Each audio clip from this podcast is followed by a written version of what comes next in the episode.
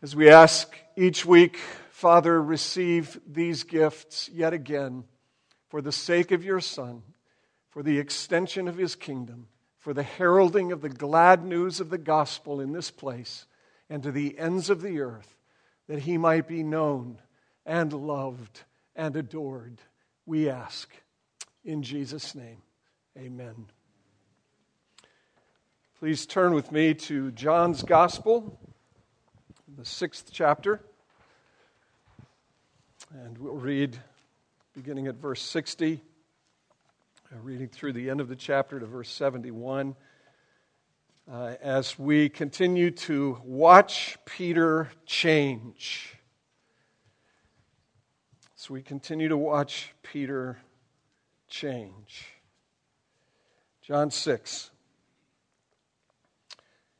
When many of his disciples heard it, they said, This is a hard saying. Who can listen to it? But Jesus, knowing in himself that his disciples were grumbling about this, said to them, Do you take offense at this? Then what if you were to see the Son of Man ascending to where he was before?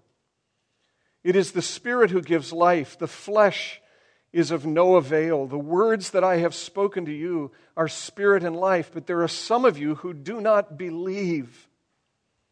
For Jesus knew from the beginning who those were who did not believe and who it was who would betray him.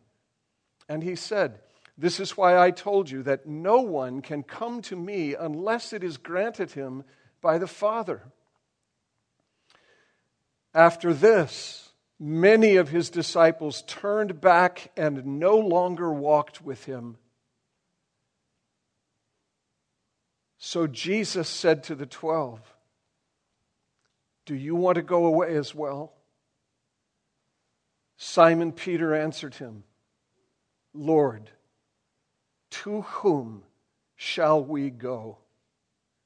You have the words of eternal life and we have believed and have come to know that you are the Holy One of God. Jesus answered them, Did I not choose you, the twelve, and yet one of you is a devil? Jesus spoke of Judas, the son of Simon Iscariot, for he, one of the twelve, was going to betray him. This is God's word for us, his people. We thank him for it. Let's pray. Lord, help us now as we come to a time of considering your word. Uh, be the one to walk among us by your Spirit. You know our hearts, you know everything that is going on in our souls, what we bring with us, what we're distracted by, preoccupied with. Oh, Lord Jesus, by your Spirit, be at work so that our eyes might see nothing but you and our hearts embrace nothing but you. Come and help us, we ask in your name. Amen. Please be seated. I want to do two things really quickly. Um, I didn't do this in my comments at the beginning. I want to say thanks to Stan Thurman for introducing me to Tom Doran. because in introducing me to Tom Doran, little did I know he was also introducing me to Melinda Bolin, if you know what I mean. And you may have noticed a delightful, lovely young woman sitting right there playing this flute. Some of you know who she is, and some of you don't. Um, she's still here. I, I think they will all be back. They better all be back. here they come. Some of you know uh, Gwendy Lamoth. Gwendy um, served us, played with us uh, for a number of years.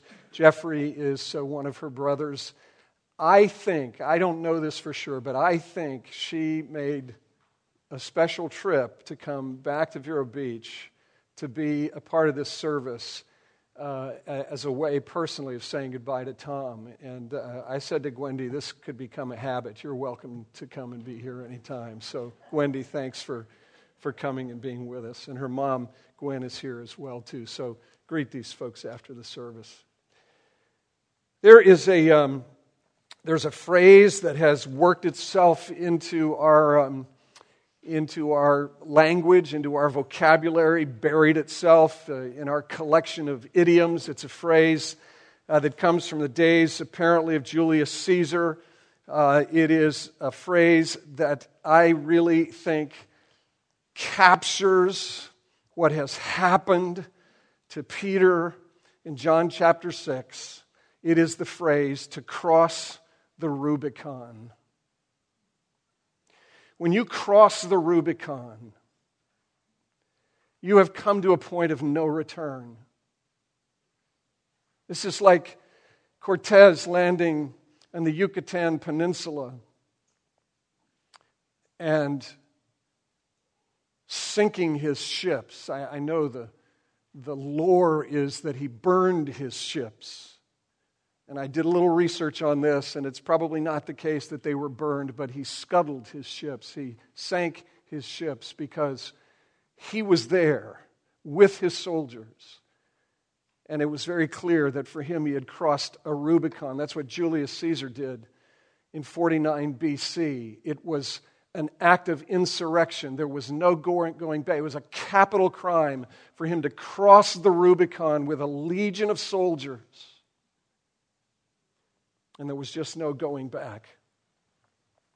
It sounds to me like Peter is at a point of no return, that he has crossed a Rubicon, and there is no turning back for him.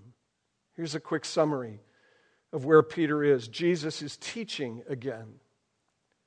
And this teaching, we don't have time to read the whole of the sixth chapter, but if you go back to the beginning of the sixth chapter, the teaching that we find in the last half to two thirds of this chapter follows after the feeding of the 5,000. That's in the first part of the chapter. And what follows then after the feeding of the 5,000 is what we looked at a couple of weeks ago for two weeks Matthew 14's account of the disciples in a boat in the midst of the Sea of Galilee, in the midst of a storm, being threatened, and Jesus comes walking to them on the water. And verse 22 tells us that on the next day, meaning the day after the night of that storm, when Jesus walked on the water and when Peter was invited out of the boat and walked on the water, after the feeding of the 5,000, miracle, miracle, Jesus then begins to teach. And we're in the midst of that teaching. And what Jesus is saying here is simply remarkable. But what's so stunning and surprising about this, and I was struck by the hymn that we sang, number 542, what, what is so stunning about this is that verse 66, after a miracle, after a miracle, the, the miracle of Peter walking, the miracle of Jesus stilling the storm, Jesus teaching about himself Verse 66 says, After this, many of his disciples turned back and no longer walked with Jesus.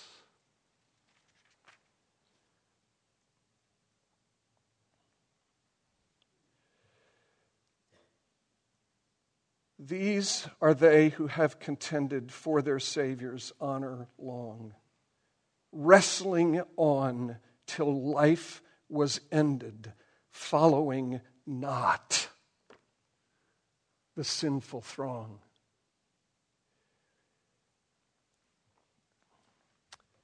And in the midst of that, Jesus looks at his 12 disciples as people by the score, by the hundred, perhaps by the thousand.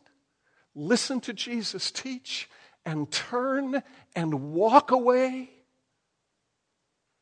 Jesus looks at the 12 and says, What about you? Will you also leave? And Peter, good old Peter, speaking for the rest stands and says, Where? Where? Where is there to go? You have words of eternal life. What's happened here? What's happened to Peter?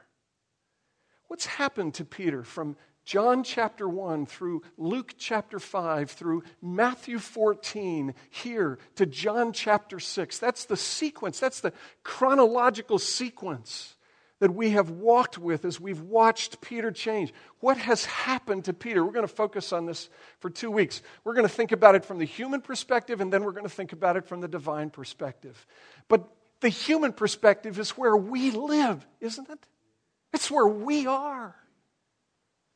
What has happened to Peter? Such that Peter crosses this Rubicon where there is no turning back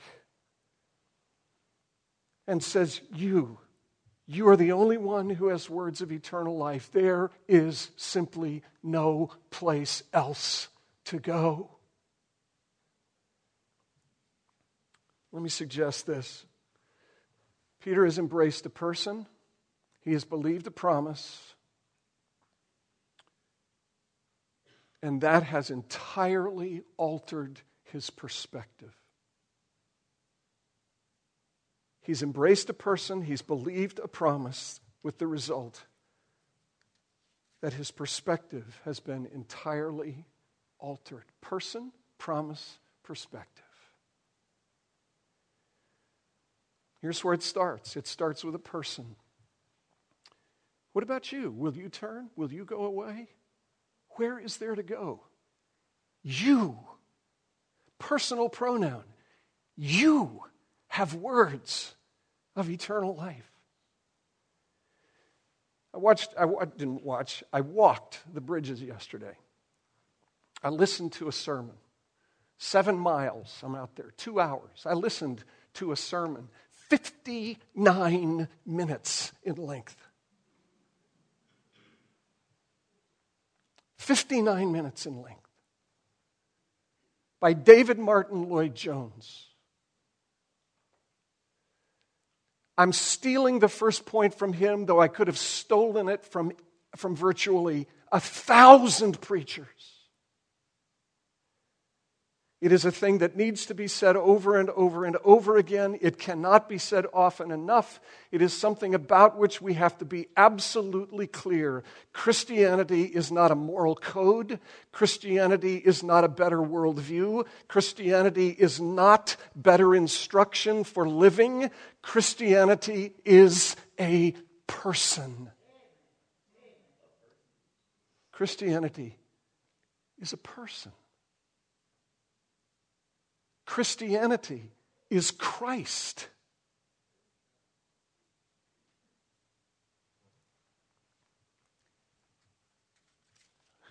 I, you know, I say this wanting, wanting so wanting to be so careful and wanting so not to be misunderstood. Christianity has all kinds of implications across the totality of life. It has political implications, it has social implications, it has implications for how we interact with one another as counselor and counselee. It touches every area of life, every conceivable area of life. But at the end of the day, Christianity is Jesus. You have words of eternal life. See, I need to be reminded of this, folks. I need to be reminded of this. This is my job. This is my work. This is what I do. I am a preacher of the gospel. And the preaching of the gospel is not the preaching of a theological system, though there's a theology in it. The preaching of the gospel is not a preaching of a moral code, though there is a moral code in it. The preaching of the gospel is not preaching religious experiences, though there are experiences to be had. You cannot read Psalm 16 without being engaged by the fact that the Christian religion, the biblical religion, involves the totality of who I am as a human being what I think, how I live, and what in the depths of my soul I experience. But the preaching of the gospel of Jesus Christ is a preaching of Jesus Christ, the person, Jesus. Now I have to ask do you know this? I mean, do I know this? Is this the, the, the North Star that enables me to keep everything else in perspective? Do I know this right now? You, you have words of eternal life. What matters most, folks, is that I know where I stand right now in this day with respect to the person Jesus Christ. It matters right now. And let me tell you something, it will matter even more significantly with the last breath you take. Have you come to terms with the person of Jesus Christ? That He is eternal life. I, I know my congregation pretty well. But I also read my Bible, folks. And if the Apostle Paul could be outmaneuvered and outfaked, I can. I can. Jesus wasn't. He's the only one who wasn't outfaked. But the Apostle Paul was. The Apostle Paul worked alongside Alexander and Hymenaeus and others who abandoned the faith, who departed the faith. The Apostle Paul spoke to elders in Acts chapter 20 and said, From among you wolves will arise, seeking to devour the flock.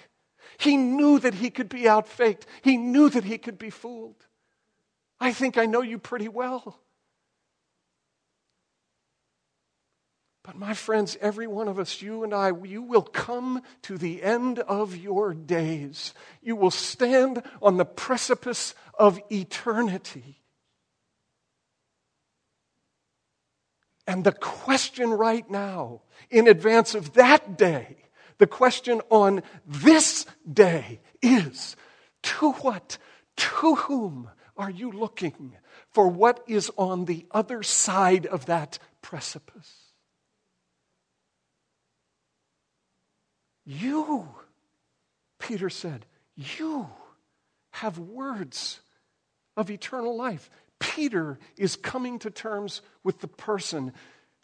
And, and we have to understand from this passage that this is no ordinary person.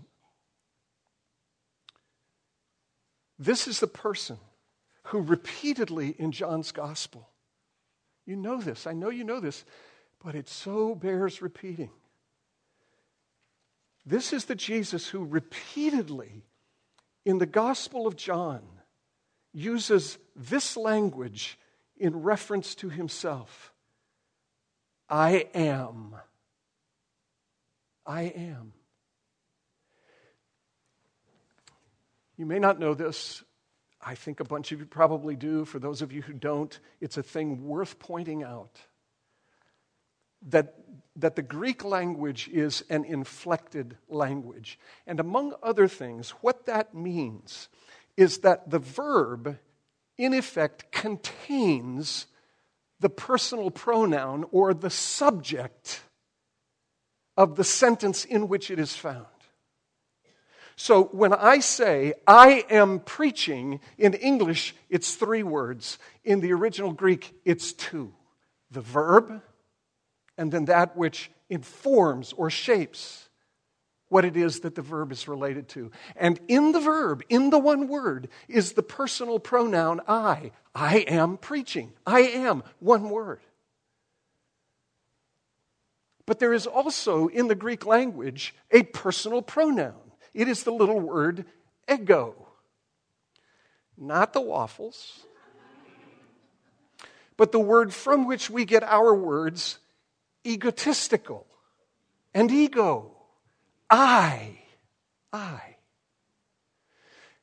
And Jesus uses this phrase throughout the Gospel of John I, ego, eimi, I am. I, I am.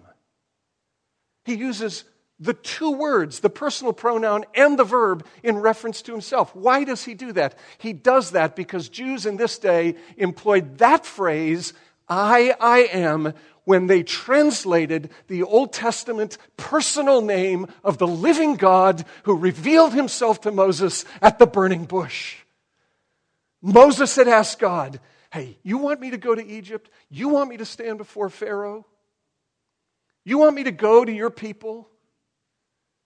I'll go. But when I get there, they're going to have a question for me. And the question is going to be this Who sent you? Lunatic. Who sent you? Who shall I say has sent me? And God said, I am who I am. Oh, to unpackage, explore, plumb the depths of that phrase I am who I am. I will be what I will be. I am the self sustaining, almighty God of heaven and earth. I am the God who initiates covenant. I am the God of covenant faithfulness. You take all of that stuff, you load it into that little phrase. Who is being, who is the one who is sending Moses to the people in their bondage, I am is sending him. And Jesus says over and over and over and over again, I am, I am, I am. You know, it's interesting. This was pointed out to me this last week. When Peter and the disciples are in the boat in the midst of that storm in Matthew 14, earlier in John chapter 6, and they are terrified. They don't know if they're going to survive. They are expert fishermen, but they are frightened to death. And Jesus comes walking on the water, and he says to them, Do not be afraid. Ego eimi. I am. And Peter responds and says, If it is you, bid me come, and I will come. Folks, this is no ordinary person we're dealing with. This is the God of heaven and earth, clothed in, in flesh. This is God incarnate possessed of all of the attributes of divinity, possessed of all of the wisdom and knowledge, and yes, power and authority. I had an appointment, a meeting this last week, visited with someone who's having a hard time understanding what it is that might be on the other side of the grave. You know, I can imagine a soul being in heaven, but I keep hearing about this body thing, and I just don't get that. And I said, Well, that's what happened to Jesus. And this person said, Yeah, but he was different. You got that right. Way different. Way different. You cannot, you cannot reduce the unique person of Jesus Christ to simple humanity. And the text itself, this passage, and a little bit later in John chapter 8 makes very, very clear that the Jews who were listening and watching Jesus got what he was saying. John 6, verses 41 and 42. So the Jews grumbled about him because he said, I am the bread that came down from heaven. They said, Wait a minute. This is Jesus, son of Joseph whose father and mother we know.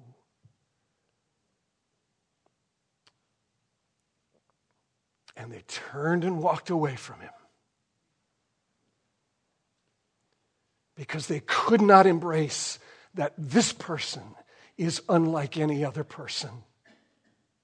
God incarnate, the great I am, come into the world to do what no president can do, to do what no prime minister can, can do, no Congress can do, no parliament can do, no military dictator can do. The King of glory comes into the world with his glory, veiled in flesh, and he comes to feed your souls, my friends. He comes to give you something to eat that you can't find anyplace else. He comes to give you something to drink that you will never find anyplace else. You know this passage, don't you? You know what it is that Jesus says? Verse 47 Truly, truly, I say to you, whoever believes has eternal life. I am the bread of life. Your fathers ate the manna in the wilderness and they died. They ate on Monday, they had to gather more on Tuesday. They ate on Tuesday, they had to gather more on Wednesday. They ate Thursday and Friday and Saturday. They collected a double portion on Saturday so that they had Sunday covered, and they got up Monday morning and they had to collect more, and eventually they died. That bread did not do, could not do what Jesus alone can do feed you for eternal life. Earlier, Jesus has said, I am the bread of life. He who eats of me will never hunger. He who drinks of me will never thirst.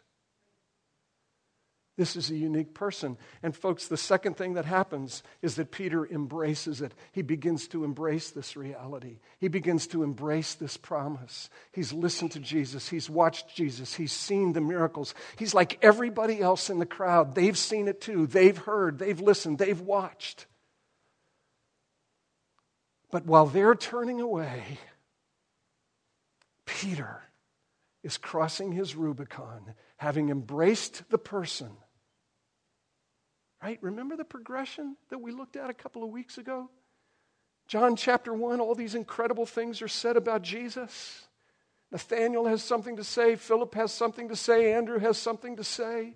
John the Baptist has something to say. Peter has nothing to say. The only time Peter's represented in the scriptures where he has nothing to say. Matthew Henry has a great comment about Peter.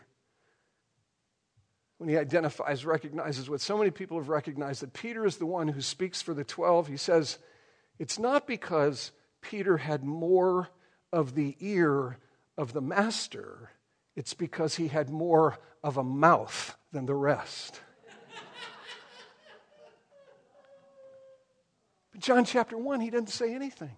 And then Luke chapter 5, you remember the shift? Do you remember the shift? There's a shift. Jesus says, Get in the boat, go back out, go fishing. He says, Master, we fished all night. Then there is the miracle, and there is the great haul of fish, the great catch of fish. And the next thing Peter says is, Lord. Lord, depart from me, I'm a sinful man.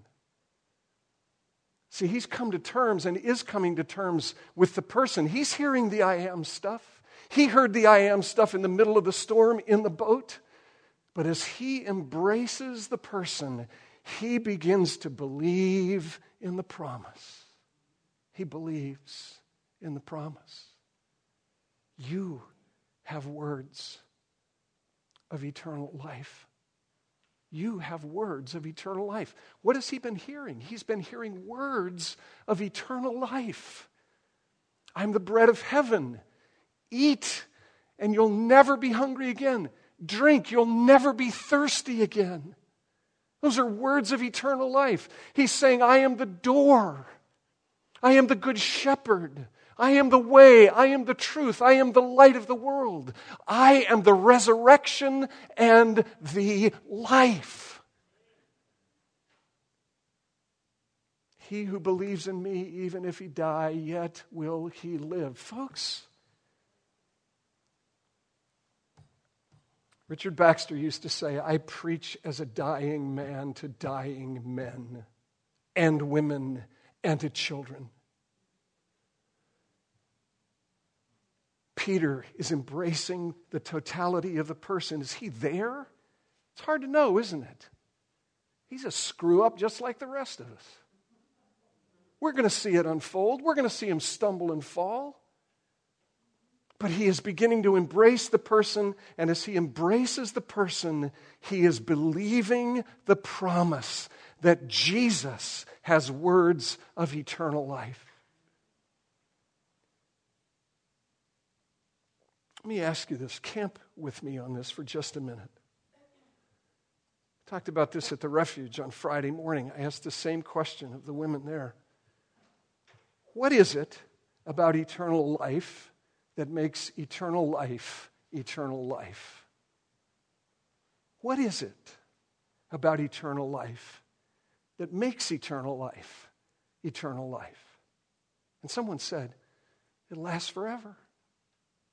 And I said, No. Oh, yes, it does last forever. But it is not the foreverness of eternal life that makes eternal life eternal life. I don't know if you've ever thought about this, but everyone will live forever. Think about that, friends. Everyone will live forever. If everyone will live forever, ever, then it isn't the foreverness about eternal life that makes eternal life eternal life. Because everybody's going to live forever. And the reality, my friends, is that there are those who will live in eternal blessedness forever, and there are those, there are those who will live apart from eternal blessedness forever. And rather than knowing blessedness, will know curse and wrath. Everyone will live forever. What is it that makes eternal life eternal life? It is life that makes eternal life eternal life. It is amazing the number of times in the scriptures. Our appetite for life is appealed to as God speaks. Look, you want life. You want joy. You want happiness. I think I've said this before, probably too many times, except I don't think it can ever be said often enough. You were created with a capacity for joy. You were created for a capacity for blessedness. You were created with a capacity for life. It is the switch in your soul that is designed to drive you in the direction of the only source of blessedness and joy in life, which is God Himself. And what do we do? Right? We turn that desire in all kinds of empty, foolish, silly directions. When the scriptures are replete with invitations to turn to God. Psalm 34 8 Taste and see that chicken is good. Taste and see that a bigger bank account is good. Taste and see that a different body is good. Taste and see that a better resume is good. Taste and see that the Lord is good. Taste and see. Psalm 16 You have shown me the path of life.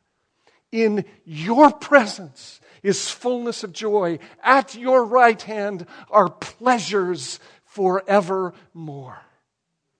Isaiah 55 1. Come, come, you who thirst. Come, you who have no money. Come and buy a new stinking car. Come, buy and eat without money and without cost. Freely given, gladly given by the only one who possesses what it is our souls so deeply desire life. Peter is beginning to get that. He has crossed a Rubicon, and there is no turning back. You have words. You, Jesus, You in your person, you, nobody else does, no place else, you have words of eternal life.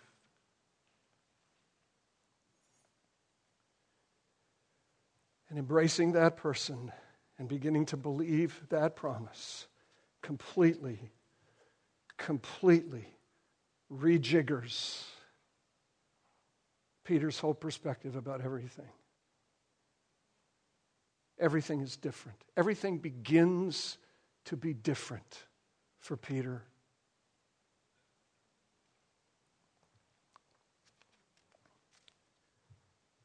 There are places in Peter's life that need reform. Peter could use a good therapist.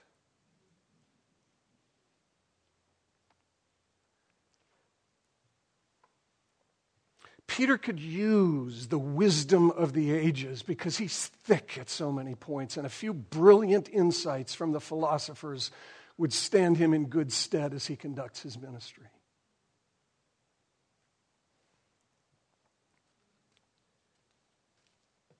But what Peter sees in Jesus is not a good therapist, not moral reform, not some tidbits of wisdom for the better living of life, for the better conducting of ministry. What Peter sees in Jesus is life itself.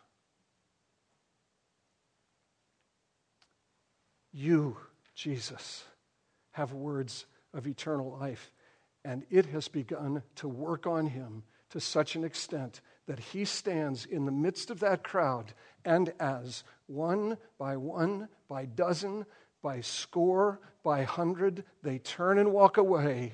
Peter stays standing, stock still. And when asked the question, he's only too glad to use the mouth that God has given him to say, You, Jesus, you're the only one. You have words of eternal life.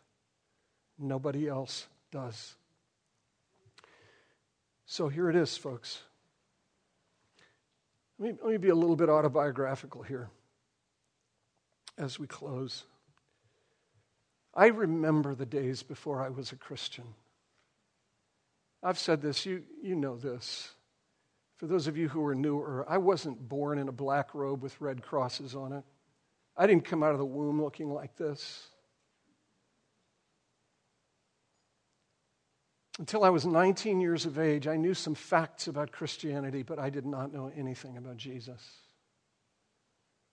And I remember those days before I was a Christian. And I remember one particular day, one particular moment. God, in His grace and mercy, has forever etched this on the portals of my mind. I was 19 years old. I was a burned out, deeply depressed, deeply frustrated ex hippie. That's how old I am. I'm old enough to be an ex hippie. And I was an ex hippie because the counterculture proved to be as bankrupt as every other human culture. And I remember standing in my bathroom, shaving I was sort of shaving around the edges of the pathetic beard that I had at the time. But I was shaving, and what looked back at me in that mirror was the most deeply dissatisfied human being I have ever known in my life. I looked at myself, and my heart sank. Nine months later, a friend introduced me to Jesus of Nazareth, who possesses words of eternal life. Folks, that was 44 years ago. And I can tell you this this is the God's honest truth. I have been sad, I have wept, I have grieved over my sin. I have grieved at graves. I have buried children. I have buried young women. I have buried mothers. I have buried grandparents. I have wept over those deaths, as well as a whole lot of other things. And I have not once, since that day, 44 years ago, ever felt anything remotely close to the emptiness that stared back at me from that mirror. Not once. Jesus delivers. Now, I have to ask this. It's just my story, and you don't have to believe it, but it's true. Not once have I felt the emptiness that I felt staring back at me from that mirror since since embracing Jesus and believing his promise. Now, here's the question Have you crossed the Rubicon? Folks, there is a Rubicon, there is a river to be crossed. Have you come to the place where, like Peter, you've said, There is no place else to go? Jesus, you alone have words of eternal life. Now, listen. Jesus was dead, Jesus was buried, but Jesus is alive. And it is Jesus who, by his Spirit, stands in the midst of this assembly and says, Come to me, all you who are weary and heavy laden, and I will give you rest. He says that. I'm not saying it. He says that. He is the one inviting you. If you have never crossed the Rubicon, you may have been in church your whole life 60 years, 40 years, 30 years, 50. You may have been around this stuff a whole bunch of time, but never really crossed the Rubicon and said, Jesus, you, you have words of eternal life. He's the one standing before you and saying, Come to me, you who are weary and heavy laden, and I will give you rest. In his name, I'm inviting you, asking you, constraining you, if I can, to come to him because he has words that you will need as you draw your last breath words of eternal life. Would you be quiet with me for just a minute? Would you be quiet with me for just a minute and think about this before we pray? Lord Jesus, you can speak with a power and a clarity that no human voice possesses. And I beg you that for those in this room who have heard your voice and have crossed the Rubicon, that you would speak peace to their souls. But, oh God, if there's somebody here who's never really crossed the Rubicon, never really stepped over the line, would you speak with power and would you draw that person to yourself so that life might be given? Hear this prayer, for it is prayed in your name. Amen. Come, thou fount